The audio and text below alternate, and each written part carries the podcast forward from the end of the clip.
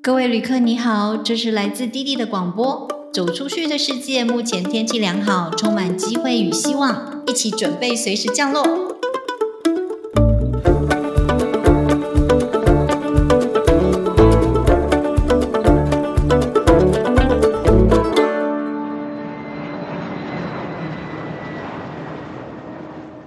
大家好，我是弟弟，这里是弟弟和那些走出去的人的 Podcast。我们的 Podcast 已经累积一段时间，那到现在已经今天第三四集，让我发现现在的学生啊或家长问我问题，我都可以把我们讨论过的那一集呃发送给他们。比方说最近啊，有人就问我加拿大跟澳洲的打工游学，我就可以把两集。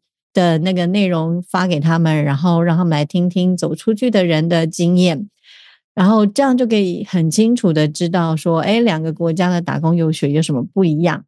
同时，也有那个家长啊，听完我去马耳他一个人的首领游学，也跟着报名去马耳他游学，其实很开心。其实这就是我当初想要录 podcast 的一个目的，让更多人有勇气走出去，然后也有个方向，不会觉得很害怕、担心。今天呢，很高兴我邀请到现在在英国工作，也曾经参加过我们纽约大学游学团的 Pin 来跟我们聊聊他是怎么样从台湾走到英国去工作的。Hello，Hello，Hello，好久不见，好好久不见。英国的圣诞节有什么特别的？英国的圣诞节就是像空城一样，因为我在伦敦，可是大家都回去见家人啊，就一起过圣诞节，所以。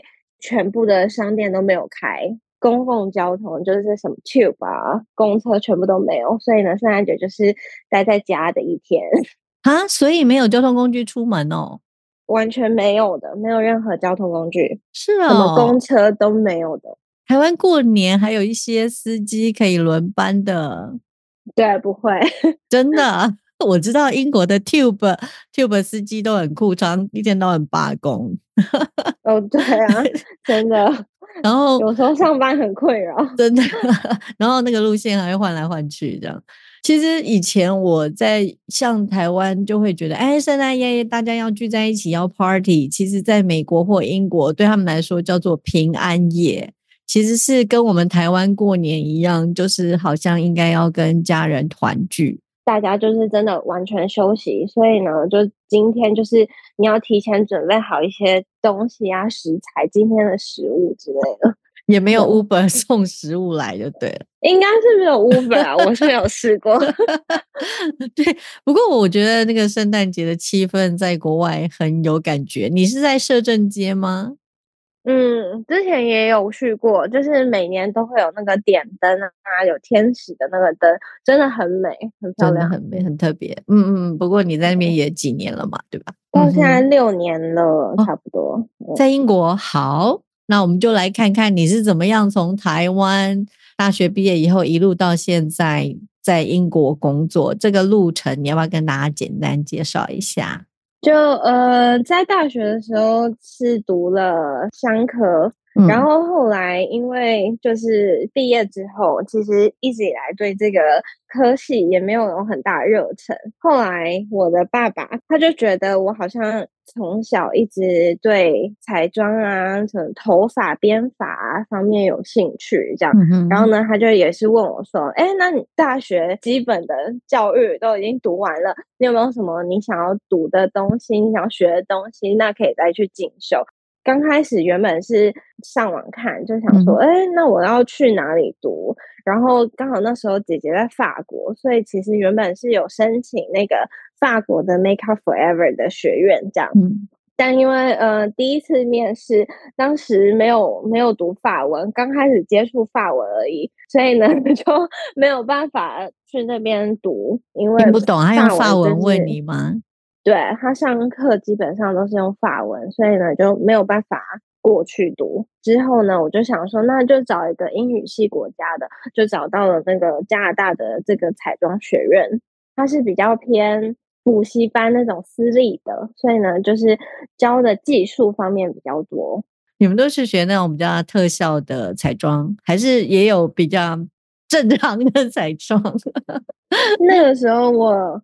报名的那个课程，它是全部都包的，所以呢，一刚开始就是最基本的一些，就是 day makeup 跟 night makeup 这样，然后呢，最后又变到就是好 bridal，就是那个新娘。新娘的，然后之后又又是学可能哦，在电视台可能主播的 makeup，然后加上之后就慢慢的。变成电影，就是它的是慢慢的那个技术是有在往上的，比较难的一点一些。然后最后对最后一个课程，基本上就是全身的彩绘，全身彩绘太酷了。这样你这样整个加拿大学完是多久的时间？它课程是一年，但我那时候是参加两年，一年是读书，一年是工作经验，就是到那边第二年就是你可以找一些对。找一些可能相关的工作可以去实习，所以你你也在加拿大工作过，后面实习这一年，嗯，也有，嗯嗯。后来因为加拿大当时也是就是没有签证可以留下来，所以后来就回到台湾。那回到台湾也是做相关的工作，就是我就加入了台北的那个 Make Up Forever 的旗舰店，然后有时候就是会有一些可能 Taipei Fashion Show 啊这种，或者是一些演唱会啊，或者是法秀的这些工作，就有时候可能会派这边的彩妆师去，还是有一一些些工作是跟就实际化妆这方面有关。那其他部分就是也是在。旗舰店工作就是介绍我们 Make Up Forever 彩妆品。过了一段时间之后，我就有点觉得好像好像又不够了。我觉得我学的东西不太满意了，然后我就觉得有点想要再去进修。所以呢，后来我就边工作边申请了在伦敦的伦敦艺术大学，这样。然后它就是也是一个三年的课程，然后三年读完之后，刚好那时候很很幸运，就是英国的读书后留下来两年工作的这个 visa 刚好有又回来了，所以呢，我又有很幸运的可以就是在申请两年后的工作 visa，然后到现在是。很幸运的抽到 Working Holiday Visa，所以就再再继续留下来。嗯，我补充一下哦，让其他人也可以知道，就是说在英国读书的话，其实毕业以后是可以有留下来工作两年的实习的机会，那就是 Post Working 的 Visa。那你那两年有用到之后，你就又再继续使用 Working Holiday 的 Visa，再继续留下来这样子。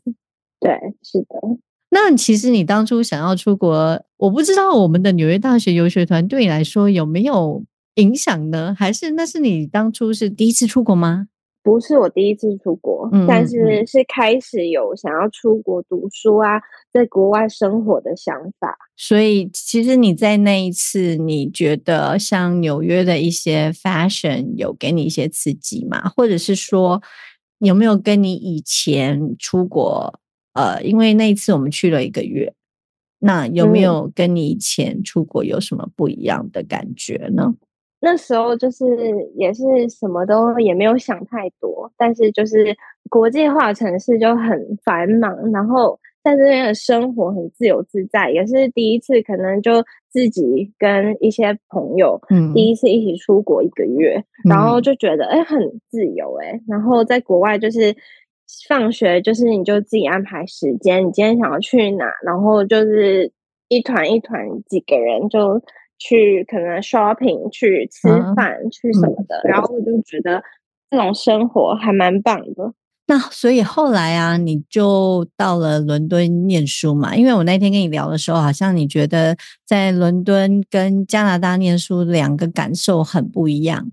那你要不要聊一下这两个到底？有什么样很大的不同？跟你的学习收获啊，在加拿大读的，嗯，每周都是偏比较商业，比较比较商业这种感觉。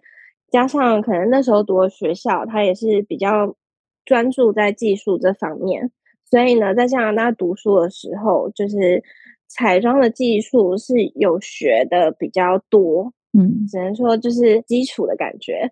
然后呢，可能到伦敦这边，他们刚开始在面试、在申请学校的时候，我就已经知道了，他们比较注重的是中间发展的过程，就是这个 idea 怎么出来的，这个这个创作它中间的一些过程怎么演变，可以变出最后的成品。那时候就知道他们是比较注重中间的这些发展过程的。那艺术也是第一次第一次这样认真的接触，然后就觉得还蛮有趣的，然后也是要非常有自己的。怎么讲？你的想法要很明确，然后呢，就慢慢的生出了最后的作品。所以，伦敦就是欧洲这方面的艺术，我会觉得比较多是在中间的发想过程，就是它背后的故事会蛮有趣的，但是他他最后出来的作品，你可能不是很看得懂。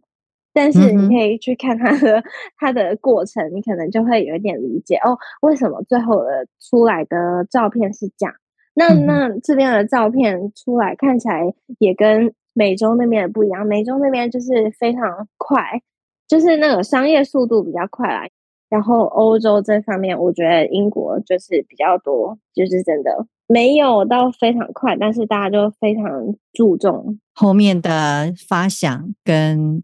思考脉络这样子，对，所以前面酝酿的时间很久哦，最后产出的东西不一定是要一个多么 fancy，但是呃，可以让人家知道它是有故事的。对，可是你去认真看，就是照片真的会有差。哦，所以你其实，在加拿大的时候是不断的技巧跟嗯，怎么讲画出来的东西。可是，如果你在伦敦的时候，你前面你可能还要写文字来描述它的东西嘛，你的东西嘛。对，也不一定是是文字，因为有时候可能想法也不是用文字表达很清楚，但是它可以，就是它会是需要找很多 reference。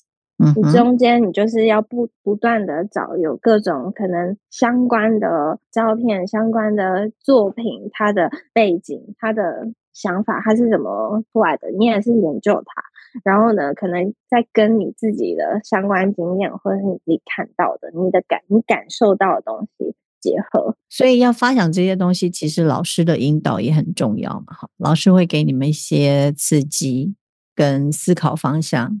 对，非常重要。就是学校，就你去上学，其实这边确实教技术比较少，但是他上课也是还蛮放松的，都在发想嘛，就 是呃，大家在想想一下，冥想一下，有什么 idea 是这样？不会不会，就是上课的时间很很少。可是你要你要花很多时间，可能你自己去图书馆，或者你去找你的资料，然后呢，老师就会安排，可能每一个人有一个小时或半个小时的跟他一对一的，就是 tutorial。然后呢，tutorial 中间就是会，你就要带你可能你之前做了什么事情。你找到了什么资料，你就跟老师讨论，你跟老师就是做一个小简报，然后老师当下也会给你很多 feedback，就直接说艺术家他的作品啊，或者是你他看到这个艺术家会想到，哎，有也有另外一个。类似或者是很有趣的东西，他会分享给你，会再获得更多不同的就是刺激资料来源，对，跟刺激。其实我每次跟学生讲到西方，虽然你刚刚讲的也是加拿大跟美国也是西方，但是大部分来说啦，西方的教育就是很多那种比较叫做 critical thinking，就是不断的刺激你去想一些事情。老师没有给你答案，可是你就是。从老师问你的问题里面，才发现说啊，我忘记想了那个角度，然后再继续延伸，比较给你更全面性的思考。但是老师不一定有答案，他只是给你一些呃启发。所以通常我们都会说，国外的老师其实不是权威啦，他就是一个 facilitator，就是一个中间人在引导你的那个人这样。嗯，是你们要写论文吗？要要要写论文，好的，不是只有作品就 对了，还要写论文，对，也不容易。应该说一学期可能会有两三个作品，嗯，然后最后你都会写，还要 reflective 你自己，就是你中间的过程遇到什么困难，或者是怎么样会更好，或者就是有一点啊，每一次都会有一个自我的反省，你的心路历程就对了。对，这个要写出来，然后最最后是对最后一年，他才会有一个就是真的论文要把它写出来。嗯哼，嗯，那所以你这样一路走来，你到后来你那两年呃 post working 的 visa 就去工作了吗？对，这两年比较多是。上学的时候有一些课程，它会让你故意去让你认识其他课程的人，就像我们同一个学院，他会有学 fashion photography 的，他学 styling 的，他学做一些艺术，就是背后那些哦。Creative director 这种就是他整个艺术发想想法这个人，然后呢，所有人你有时候会基本上都会小认识，或者是没有小认识也有看过，所以呢，就是这边开始就会有自己的 connection，然后呢，毕业之后大家有什么工作的时候也可能会 post 给你，所以呢，就那两年就是比较多是一起合作这种工作啊，然后或者是。可能因为有些人，大家的大家认识的资源，大家的那个人脉方面都不一样。可是有些人可能他就比较多资源，然后他可能联络你当这次的 make up。哦，所以其实你们在读书的时候，也就已经开始在培养人脉了，认识不同系的同学，然后一起完成一些工作，这样很多元，你就不会。呃，在你读书的时候，单方面的只想到你自己的那一部分，大家可以互相配合。你后来工作应该就是呃接案子嘛，这两年。对，嗯，会接案子。嗯，你的同事们，或者是你觉得在英国生活有没有什么甘苦谈，要跟我们聊一下？对，大家做事的方式不太一样，前面的沟通就还蛮重要，因为。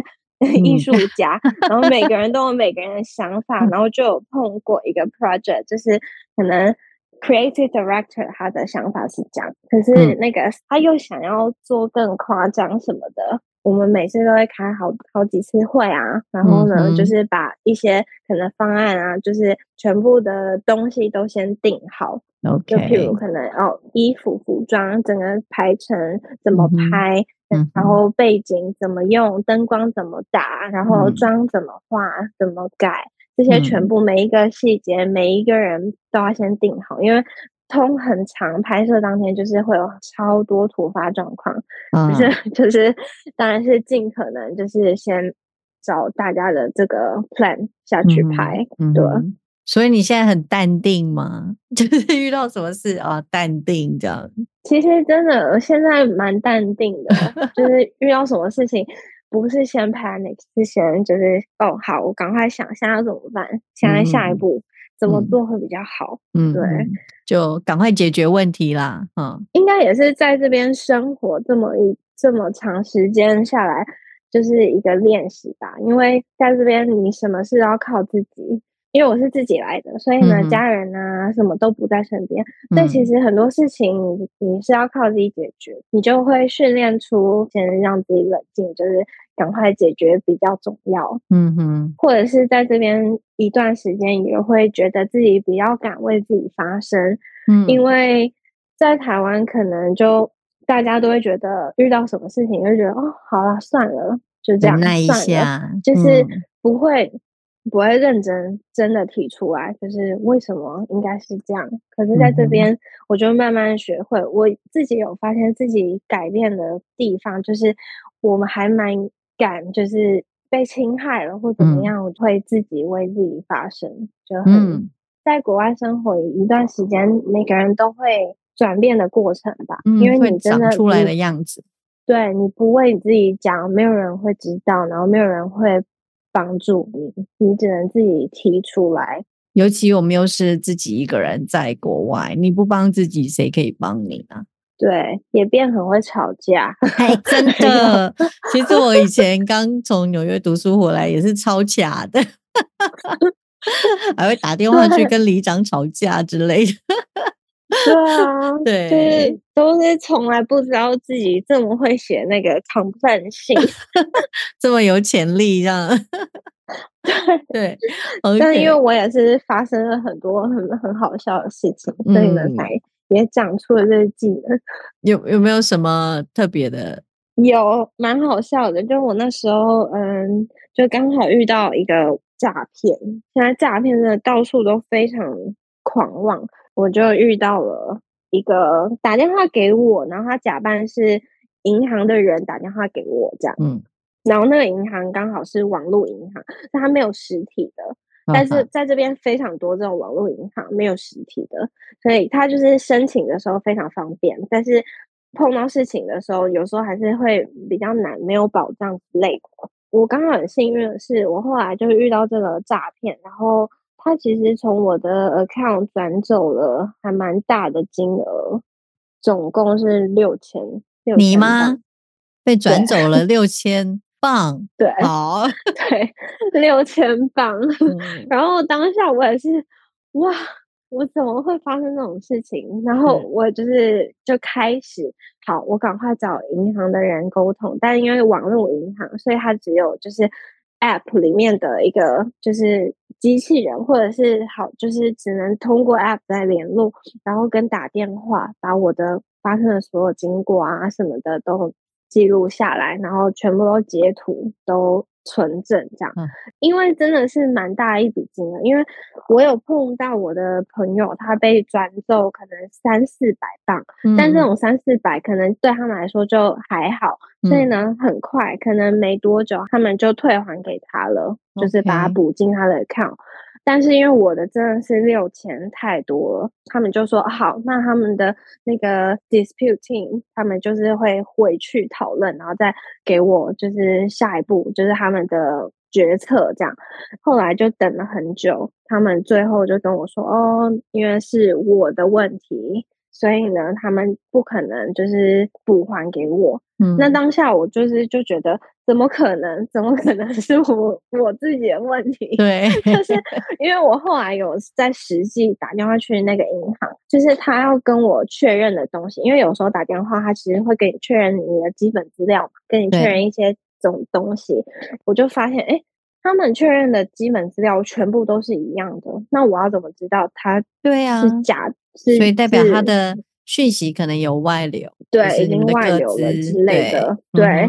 然后加上六千磅，它是三千三千转出去了，所以呢，就这也很奇怪。就是第一第一笔转走的话，他也没有问我说，哎，那这是你本人转的吗，或什么的，没有跳出任何。然后第二笔就又直接消失了。然后我也觉得这应该是你们问题吧？系统怎么可能没有一个机制可以 block？这个是这么高额的转账，就是反正种种，我就一直当小侦探。他就叫我读他们的那个 terms and conditions，然后我就也是非常认真的研读。我就在那边看到底哪边 是没有做到的。然后我就刚好英国有一个就是像是第三方的机构，他。算是呃，在控也不是控制，就是有点在监督每一个银行，他们有没有按照他们就是正常合理的规则在走之类的。嗯，然后我就申诉到申诉到那个部门，然后我就赶快写了一大篇的 complaint 信，然后跟我发生了什么事情，所有的截图全部都就是描述的很清楚。然后后来也是隔很久。可能处理案件很多吧，然后我就也觉得时间过，就觉得好算了，就没有就算了，那再努力赚钱就好了，给他过去。然后没想到半年后还是几个月后的某一天，突然接到他们的电话，当下就是有那种创伤，就觉得到底是不是真的？到底会不会又打来骗我？但我就还是还是讲了。讲完之后，他就还蛮肯定的说：“哦，他觉得他还蛮支持站在我这一方的。”嗯，然后呢，他就说他，但是因为可能流程问题，他还是要再回去再重新想一下啊，就是 process 一下这些。挂完电话之后，他就说明天我会收到一个 email，就是他的最后的 decision 这样。那他这个 decision 他发给我跟发给银行。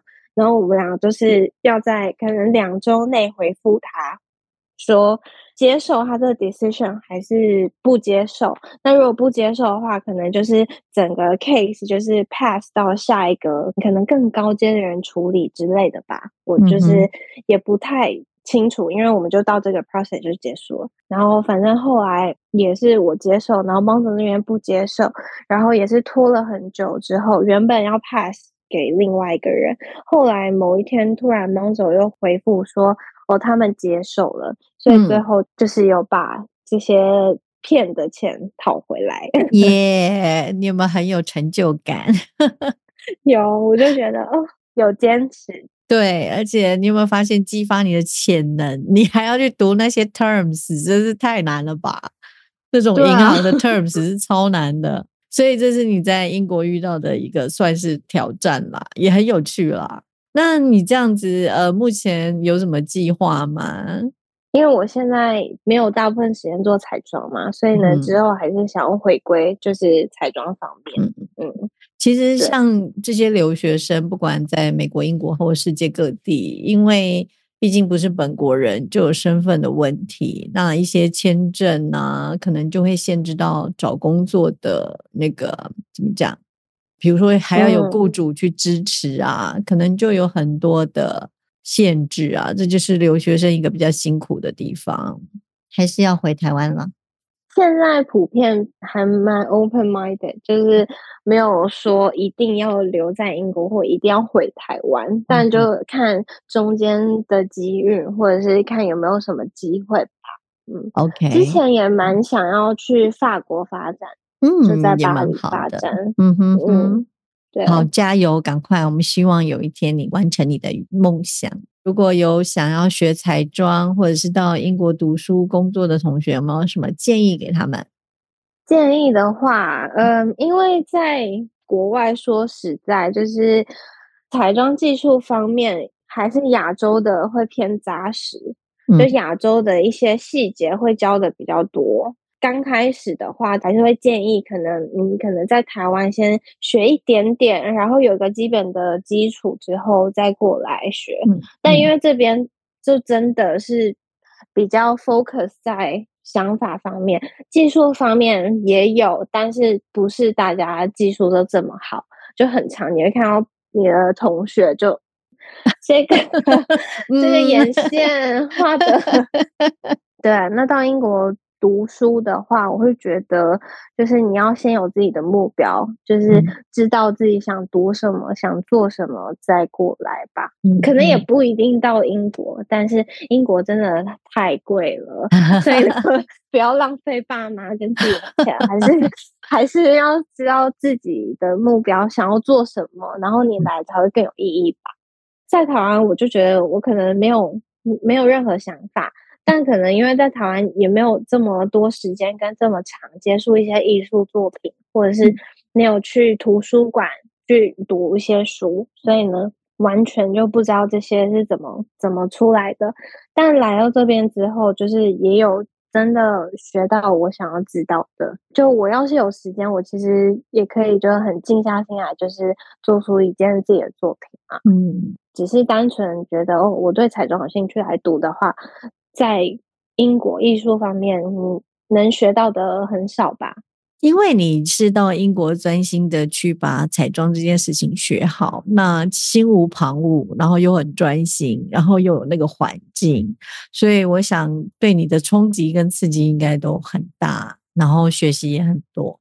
我读完书有收获，嗯，但是呃，很长时间因为。都是自己嘛，我觉得学艺术的人就是也都还蛮孤僻的，就有时候大家也偏喜欢自己，就是比较多 introvert。你要自己会好好分配自己的时间，加上真的英国物价、任何生活费都很贵，不管是英国人还是非英国人，就是移民的人都还蛮忙碌的，然后都是在忙碌的工作。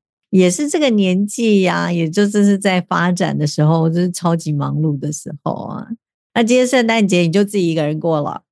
对，就是休息，去街上看看美丽的圣诞节摆设吧。因为朋友也来来去去，所以呢，就是就习惯了。